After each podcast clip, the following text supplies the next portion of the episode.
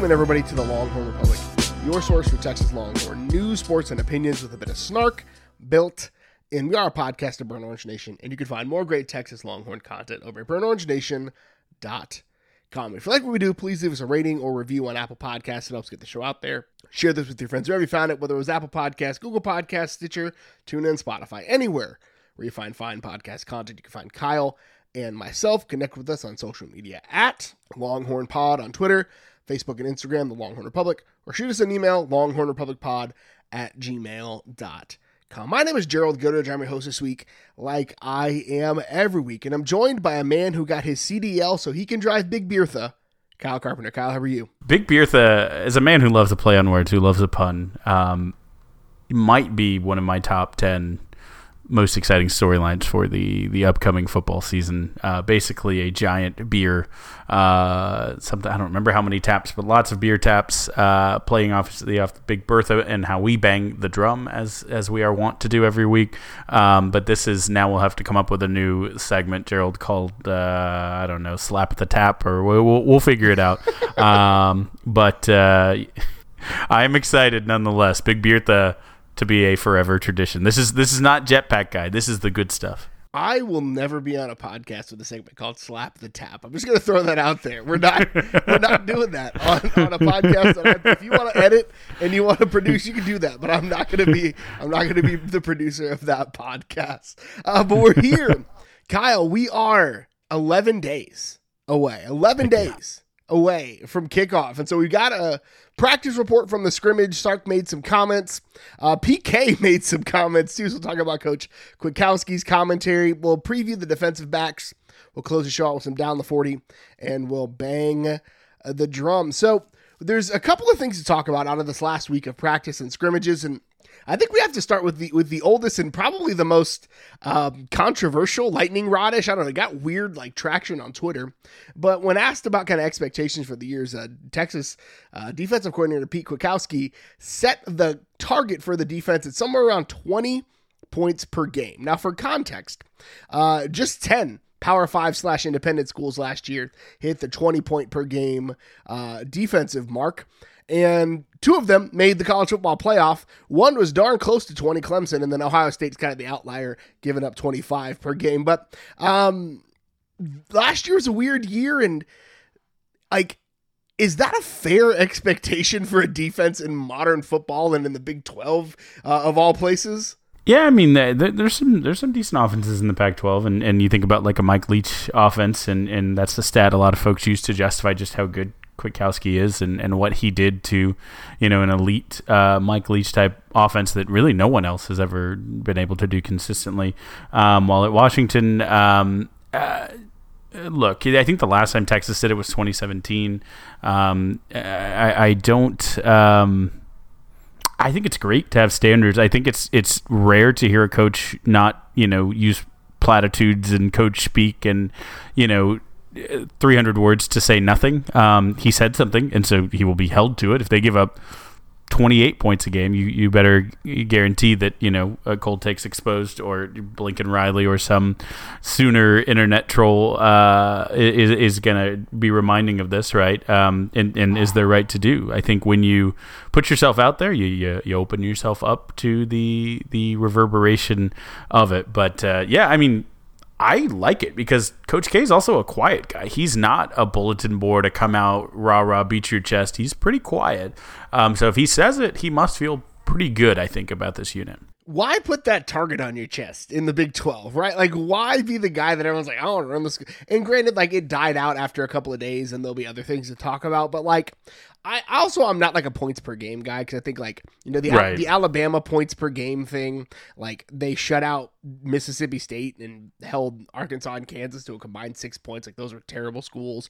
Like Clemson's average is floated by like shutting out Citadel and giving up just seven to a Georgia Tech tire fire right? Like uh, Notre Dame shut out South Florida who's coming off of the Charlie Strong hangover gave up three against against Pitt uh, seven against like so it's like points per game is a weird thing, especially when it's come like garbage time comes into play, and like all of that. So like, um, but defensive efficiency is a real thing, and I, am excited to see it. You know, if you look at again, if you if you're not an advanced stats person, like it's I this is what I do. Like it's something that's just interesting to me. But like, you know, Texas was not too far off from like where Ohio State ended the year last year as far as a points per drive uh, standpoint. And this is garbage time adjusted. Where like, you know, Alabama was like one one point eight two points per drive. Um, Notre Dame was at one seven three. Ohio State was two point one, and Texas was two point one six. So like they're not super far off. And there's a really actually, if you look at the reason why, if you're a again, if you're interested in this, I'm a I'm a BCFToys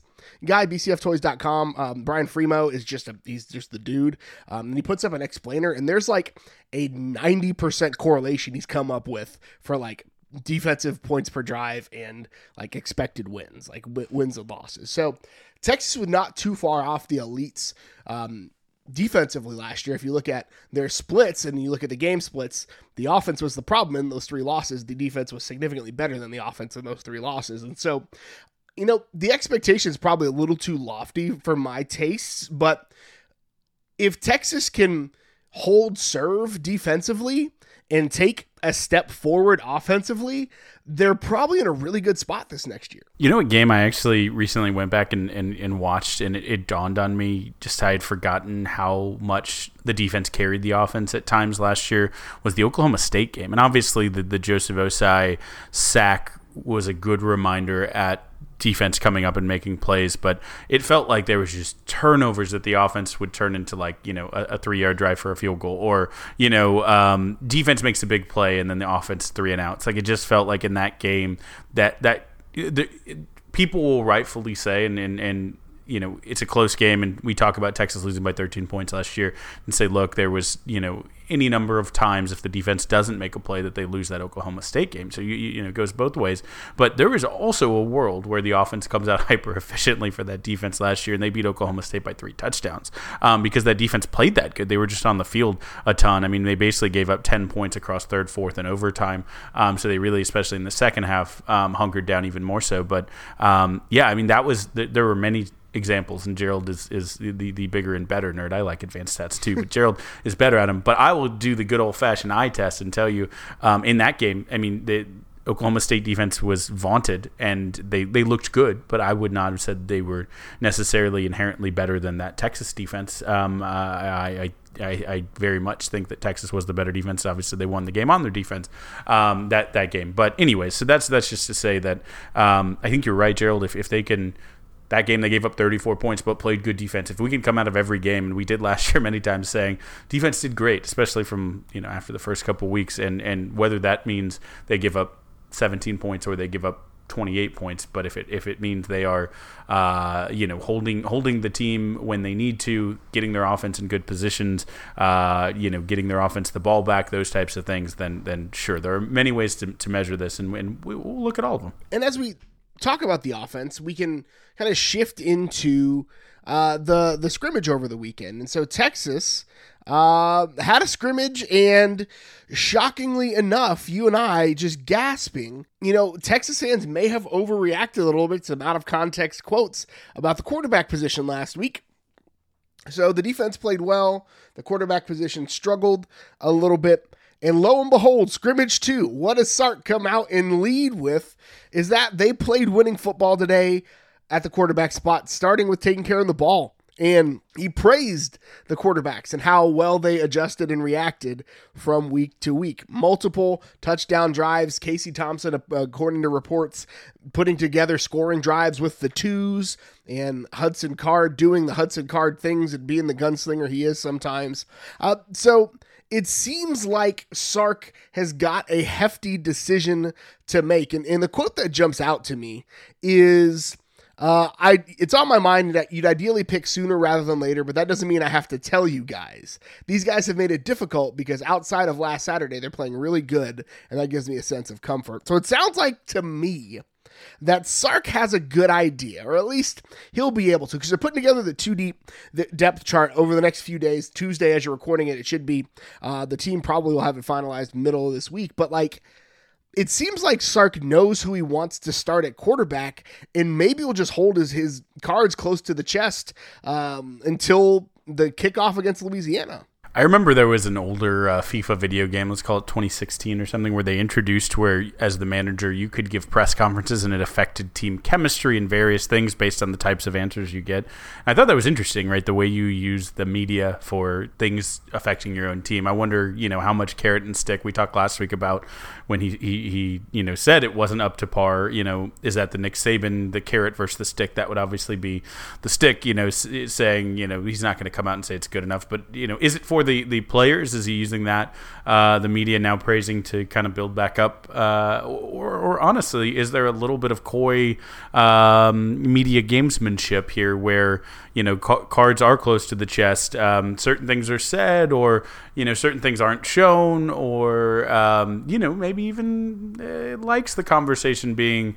that that the quarterbacks aren't looking great. There's not a decision this thing when when like you said in in fact he can lay his head down at night and, and have that answer and, and know that there's a big playbook that hasn't really been peaked out there yet. I, I, we'll, we'll wait and see, right? I think is is the is all that we can leave here with is, is we'll wait and see. But I, I, I do believe that at the beginning when when Sark's kind of original assessment of the roster, he said we have two good quarterbacks who could play and, and we're in a better position than, than most teams with either of them. And I think that is the truth and i think we can forget that when we focus and we you know it, it's like twilight. I'm team jacob i'm team edward or whatever. People get hyper like uh, into buying into one of these guys at the expense of the other. They're both longhorns. I will cheer obviously for either one of them.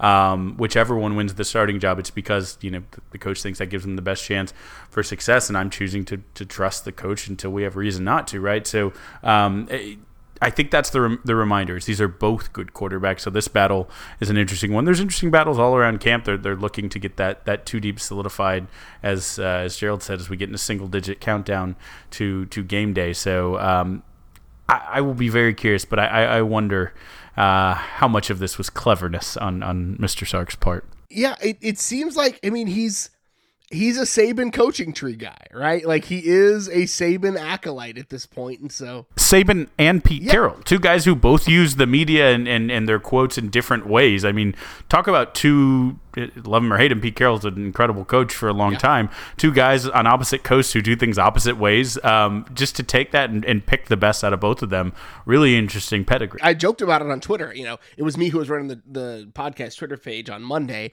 but like are we are we shocked that the the media windows are just showing the things that the coaching staff wants us to see? Oh my goodness, what a media savvy coach at the University of Texas? Who'd have thunk it? No, but like there is probably more meat on the bone than we even know, and there are not, at least none of us. You and I don't have sources, right? And most of the people tweeting on Twitter don't have sources, right? We, we have. I promise I have I have more sources than most of the people tweeting on, on Twitter. I'll say that. Uh, I don't have a ton of sources, but I guarantee I, I know a couple more people than. Anyways, I won't know. Only yes, uh, minimal yes, sources. None of us know anything. Mi- Correct. We we are not insiders. We'll say it like that. We're not insiders. And correct, and we proudly are. So we don't claim to be, nor charge you ten dollars a month for, for for this podcast, but you can always Venmo us. Please, please, absolutely. Cash App, Venmo, Apple Pay. Heck, just mail me ten but ten mail me a ten dollar bill. I don't care. It's fine. No, but like we will know when when Sark wants us to know. And again, I will bang this drum until things uh, prove otherwise. But as a as a firm and early member of how on God's green earth is Mac Jones a number one draft or first round draft pick? Like Steve Sarkisian knows what he's doing with the quarterback position. Mm-hmm. I'm totally fine. Matt Leinart. There's a reason why Matt Leinart was great in college and then decided to be terrible in the NFL. Right? There's a lot. He Sark has a lot of skins on the wall. He's got way more than I do. So I'm just going to trust his judgment as it comes to the quarterback battle. So it wasn't just the quarterbacks that we had words on. There are um, a couple of other spots that he feels good about. Mentioned running backs that they're actually, he said they're four deep at running back, mm-hmm. which is really incredible. And, and I'm a 247 guy because, well, Mike Roach is my dude. But there were mentions of Jonathan Brooks looking really good. Uh, playing in, in the position of Keilan Robinson, who is uh, held out with with a little bit of an injury precaution. But like having four guys at running back is a is a convenience that most schools don't have. He also feels good about the depth on defensive line. He feels good about special teams, and he feels better about the offensive line than he did a week ago. He also specifically mentioned Andrej Karic, um, Hayden Conner, Topa Mate on along the offensive line, and then Joshua Moore taking advantage of some injury reps um, and showing out a little bit in the scrimmage. I think Joshua Moore is one who who is really promising. Really kind of makes me feel better. Uh, again, to go back to what Gerald tweeted, and I think we both feel very strongly is that we haven't necessarily seen 100% of the playbook by design.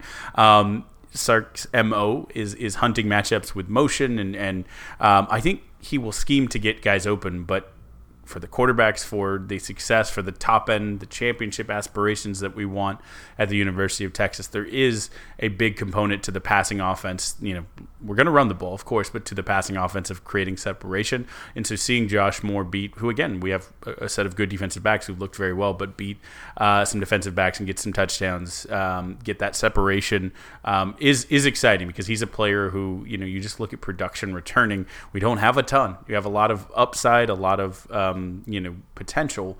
But Josh Moore is probably the guy with the most on the books and did it at times in really spectacular ways. So if he can get a consistency and, and be um, again that that solidify one of those spots and and and Sark be looking to get him the ball, then you could see those numbers go up. And, and again, I, I think it would be he's he's a, a really interesting candidate for for being um, you know a featured guy in a Sark offense because he can do uh, a little bit of everything inside outside and and again just a, an interesting receiver. I'm curious to see optimized. The wide receiver spot may not be deep, right? We we may have some question marks. Whittington needs to stay healthy. Xavier Worthy's had some mm-hmm. some tightness. So like Josh Moore has an opportunity to be the guy in a way that I think mm-hmm. he's wanted to, in a way that we've wanted him to be for a while. You and I both thought that Josh Moore coming on campus could be a guy, and then did some dumb stuff with a gun a couple years ago and kind of derailed his uh, trajectory. So he's I, like seeing a kid get a second chance and, and really have the opportunity to um, make good on it. Guy, another guy that I hope can can get a better string of luck is Troy Omeire, who's injured had had an injury. We it was a it was a practice injury in the last scrimmage, scrimmage one.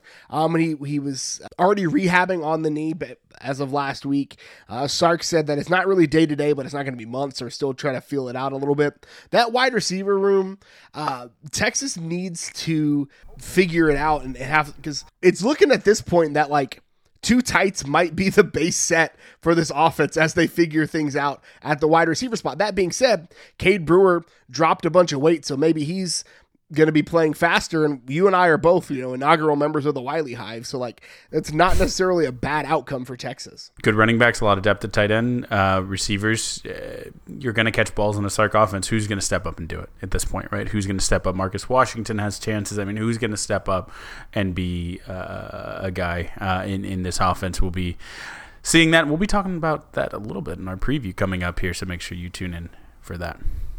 So that's the last non game week preview. So we're moving into new realms, just like the Texas Longhorns, who moved into not just school week mode, but they moved into training. They moved out of training camp mode uh, as classes start tomorrow. As you're listening to this, they also moved into the new South End Zone on Monday as we're recording it. So it's um it's a new season for Texas football. We hope that uh, the new season brings new results and new outcomes, and hopefully new conversations for us to have. So we are wrapping up our Texas season preview series, and we are on the defensive backs, Kyle.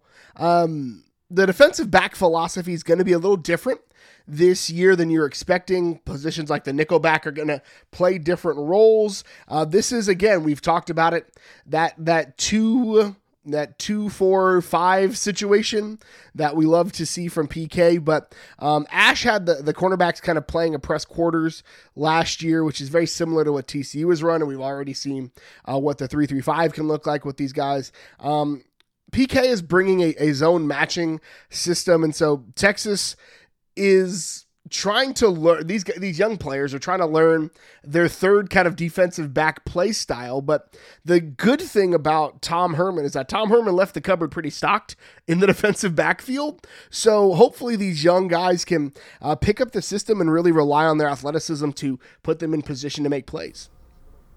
Yeah, absolutely, and and I, you're going to see a lot of match three, which again, if you've followed Alabama, that's a Saban you know philosophy that, that he's had for years. Um, so you'll see that, and then vision corners like a, a, a soft read. Basically, uh, Coach K likes a like a I don't want to call it bend don't break, but they, they like to keep guys in front of them, and so you're going to see cornerbacks kind of feeling routes out, keeping their eyes on the cornerback, which or quarterback, excuse me, which which I know has been a Texas fan gripe um, for years in in in multiple defensive coordinator uh, schemes the past couple years, uh, especially Orlando. And so I, I think there's going to be um, two things, which is which is don't give up the big play and be ready to break on balls and hopefully hopefully get some turnovers. And again, when we talk about the, some of the, the names that here in, in this room, there's there's playmakers who you get a ball in their hands and, and they could be gone. Obviously, there's one that comes to mind uh, more than any with D'Shawn Jamison, but uh, there, there's a lot of playmakers uh, across this defensive backfield. Yeah, so you, you mentioned D'Shawn Jamison. Uh, Josh Thompson is another guy who's probably locked in as a starter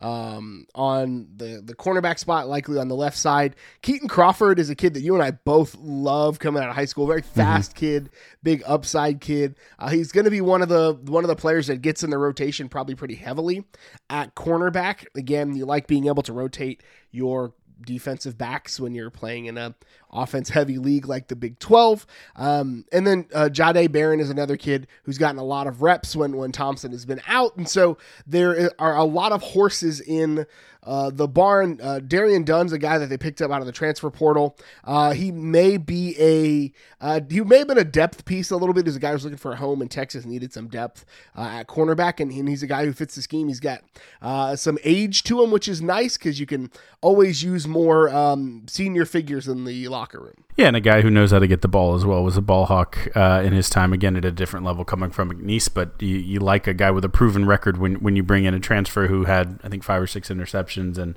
uh, a guy with some good athleticism as well after after you know if he does make those. But uh, J- uh, Jamier Johnson is, is a guy. I mean, I think when they tighten up the rotation, you won't see a ton of him this year. But if he gets on the field, he won't look lost uh, as a young guy with upside. But I really think those four you mentioned, and, and again with with Crawford and, and Barron. Barron's taken uh, a lot of reps with Thompson uh, held out, um, dealing with some some injury stuff, and so um, I, I think any of those four, and, and probably maybe multiple of those four, will see the field very early on and often. Um, again, if there's no injuries, I do think that, that the, the experience you have returning the two starters from last year in Thompson and Jamison is is going to be um, desired. And I think Jamison has really, really locked in that spot and is looking from all reports out of camp like a difference maker there. And so that's exciting. But the interesting thing is, is you know how we've used the nickel in the past and who's going to line up there. I think we just made assumptions that Chris Adimora had kind of been the move, and, and we, we talked a little bit about how nickel was almost a linebacker in previous regimes in our linebacker preview,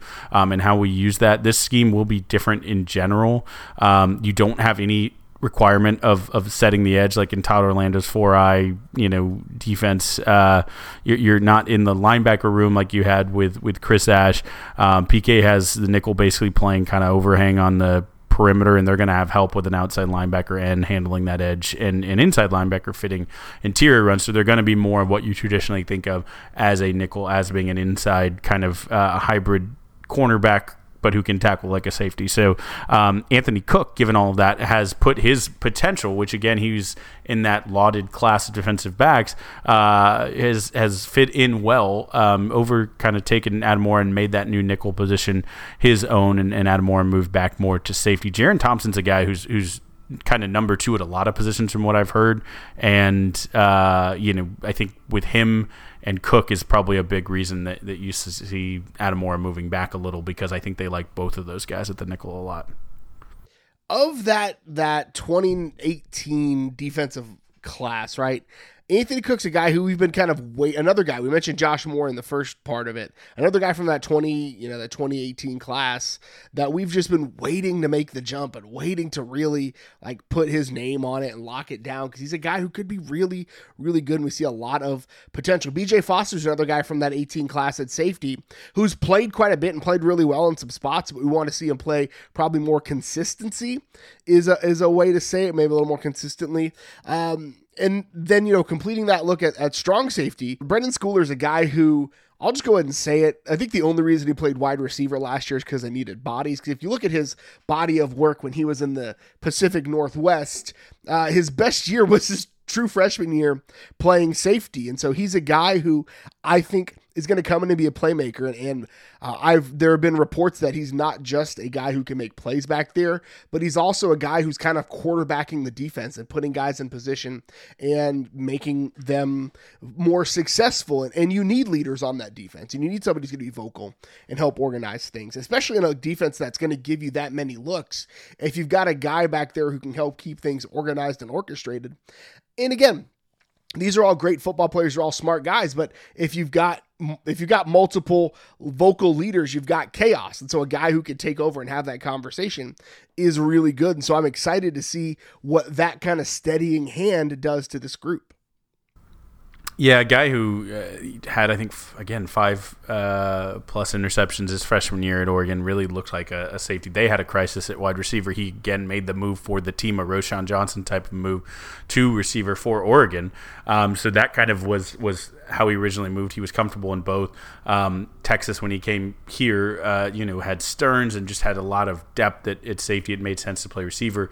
Um, a lot of people thought, you know, with the speed of Tyler Owens, and, and again, now that Adam Morris probably moved back there uh, as well, that those guys might be pushing him. But Schooler really seems to have held them off, and it seems like it is going to be what you talked about, Gerald, just kind of being that true you think old school strong safety, John Lynch, you know, your your Ronnie Lott, your guys who just you hit and, and read the whole field and, and, and lay back and and um, but again also a, guy who, who you think maybe like a like a hopefully better even version of Dylan Haines who you know the ball just finds a way into the safety's hands.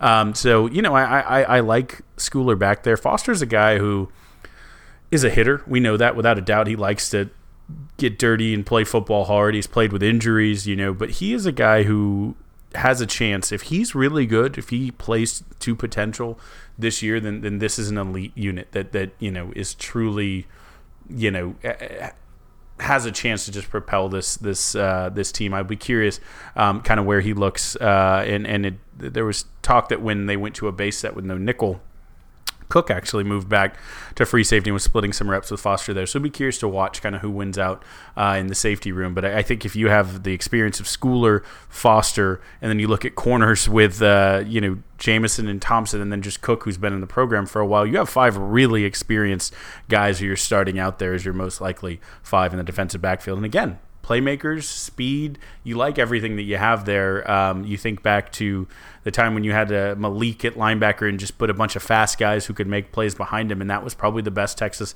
defense has looked in the past few years. I, I wouldn't be mad about something you know with similar uh, similar speed, playmaking, breaking on balls, um, and again just maybe a little surer tackling, and we'll be in be in business. Here's hoping the. Um the Todd Orlando tackling has finally been exercised. They, there Did, were some uh, videos of USC practice. Yes. That the Orlando tackling was in full effect. So hopefully we just send it out west like all of our other transfers. Uh, just get it out of here. Go to LA. But that's the part of the show where we do kind of our news whip around and we down the 40. And so we'll start with uh, the big news Texas has been a little lagging, we'll say, in the NIL situation, the name, image, and likeness situation. And Del Conte had been, been teasing for a while that something big was coming. And then on Friday, lo and behold, Texas announced that there is a group licensing deal in place for University of Texas athletes and the university uh, partnering with the Brandr Group. And so basically, what it does for both the athletes and the university is that athletes can now use the Texas logo and branding for their NIL deals. Up till now, it's been generic athlete in a black and white jersey or all those things, you know, no Texas affiliation other than like what you know. And so now they can use the Texas branding. And what it does for Texas is now you can go into the co-op and buy a number five jersey with Robinson on the back and the school makes a lot of money. He'll make a little bit of money, but it allows them to group license and group brand as well. That's huge for a, a and I'll just say it like Del Conte has kind of come under a little bit of fire as of late to how Texas has been behind the times a bit on on the NIL deal. So this is a huge step and, and gets Texas uh, in the conversation where they should be on NIL. Uh, the way Texas fans have kind of been talking about this, it felt a little a little silly, right? Like think back to Entourage when uh, you know every every brand or every ad agency p- pitches Vince, you know, Coca Cola, McDonald's, Mercedes, Vinny Chase. You know, it, people have kind of been saying the opposite, like, oh, we should be signing more guys to you know eight hundred dollar uh, interview deals for certain websites or whatever. Like, this feels to me more like the Del Conte brand take a second, get it there, but swing big. You're talking about Brandr, who handles again at the the, the big three sport level with with uh, NBA, MLB, and, and NFL. Their group licensing deal. They they are. You bring in a big group. You do it on a professional scale. You do it on a professional level. That's how Texas does it. You know, we are the big brand. Our athletic department has has the money and the revenue. We know that. We knew, or I, I knew. I hope all of us knew that. You know, a guy as savvy as Del Conte had something coming. I don't think this is the end of it either.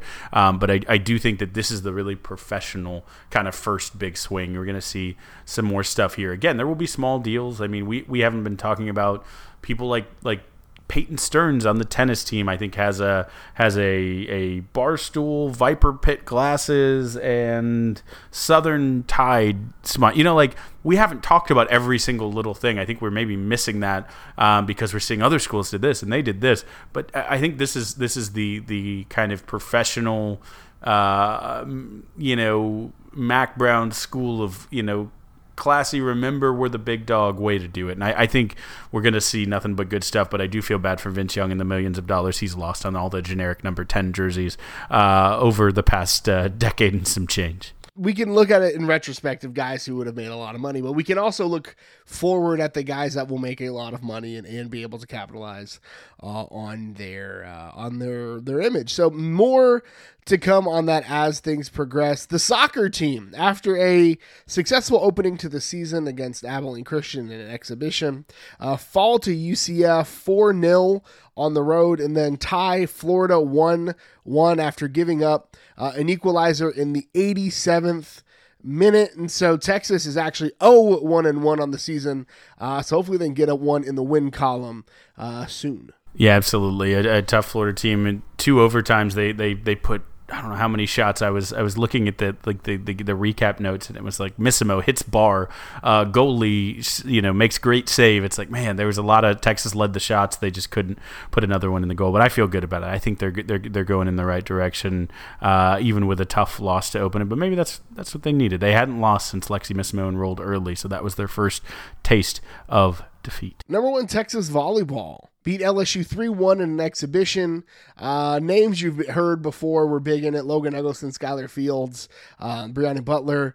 All did their thing. Uh, Melanie Parra finished with 12 digs and five service aces, so that's good to see from the newcomer. Absolutely, that's that's that's what I wanted to talk about. There is Melanie Parra, a, a person who's who kind of at the very very end of the season with COVID, with everything else, forced her way into the rotation, um, but, but wasn't there all season. In Texas's biggest probably problem was uh, was you know serving errors, and so if you're bringing in someone who's just handing out aces, uh, I think Eggleston led the team last year with like 40 or something like that. She had five in, in the first scrimmage. So if she's averaging five a match, uh, you're going to be in a good spot. And again, uh, 12 digs is nice as well. Um, so, you know, we, we, we, talked about we returned everyone. That's why they're number one. But also they're, they're folding in uh, some, some new players as well. So a force to be reckoned with the volleyball team.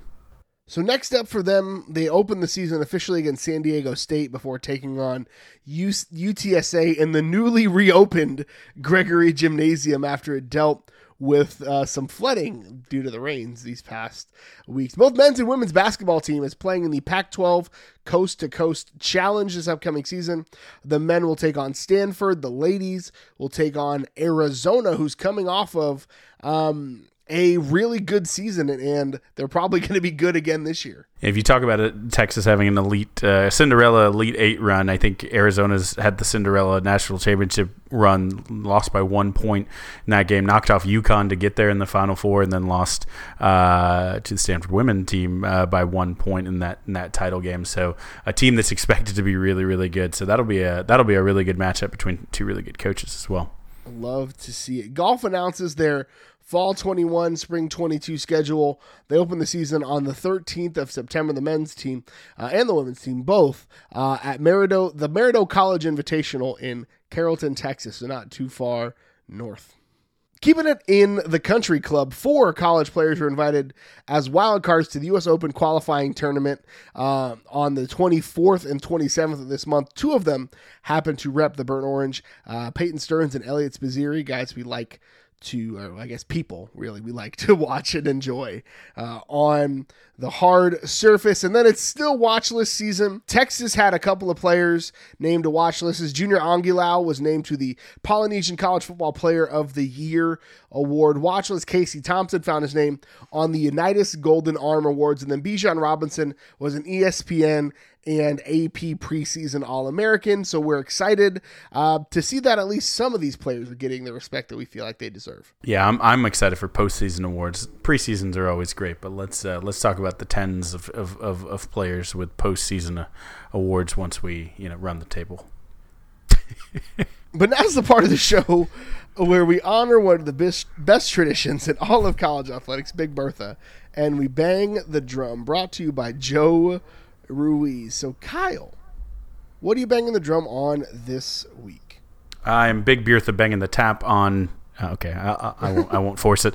Uh, I'm excited. Speaking of Big Bertha, speaking of Big Bertha, I'm going to see him, Gerald. I'm going to the opening game, and I am I'm excited. Last year, 2020 was the first UT football season in 17 years, something like that, 14 years, 15 years. I haven't been to a game. I usually go to two, three, four uh, a year. Um, obviously, last year was a weird year. Didn't go to uh, any game, and I started thinking about it. I haven't actually been since Louisiana Tech, the opener two years ago. I didn't go to many uh, the year before, so it's it's uh, it, it, feels like a long time. I don't know why. I, I feel.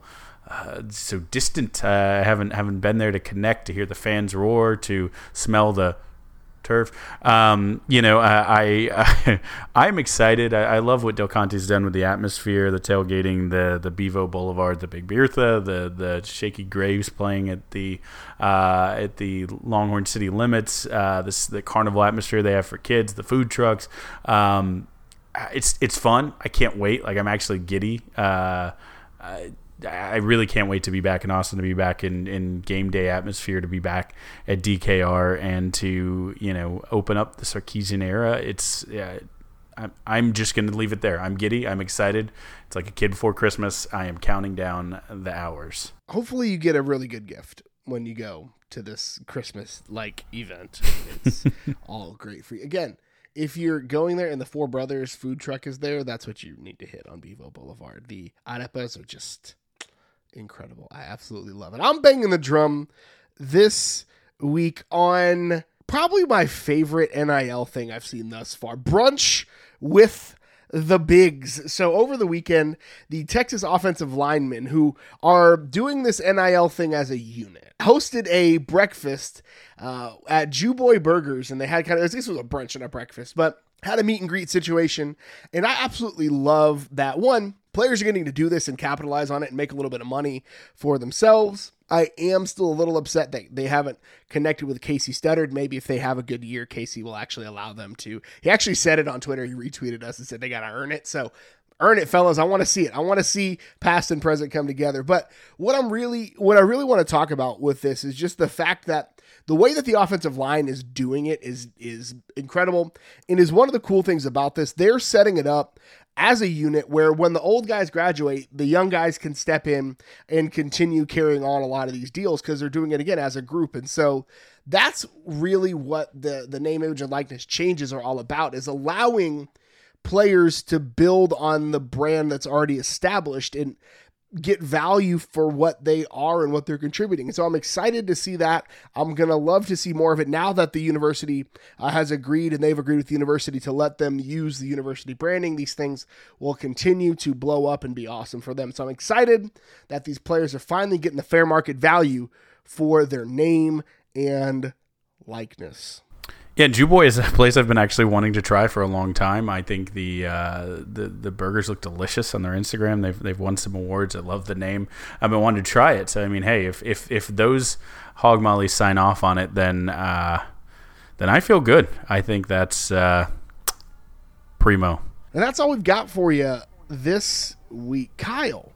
Where can the good folks find you on the internet? Uh, you can follow me on Twitter at Kyle Carpenter. You can also follow the Texas Pregamer at Texas Pregamer.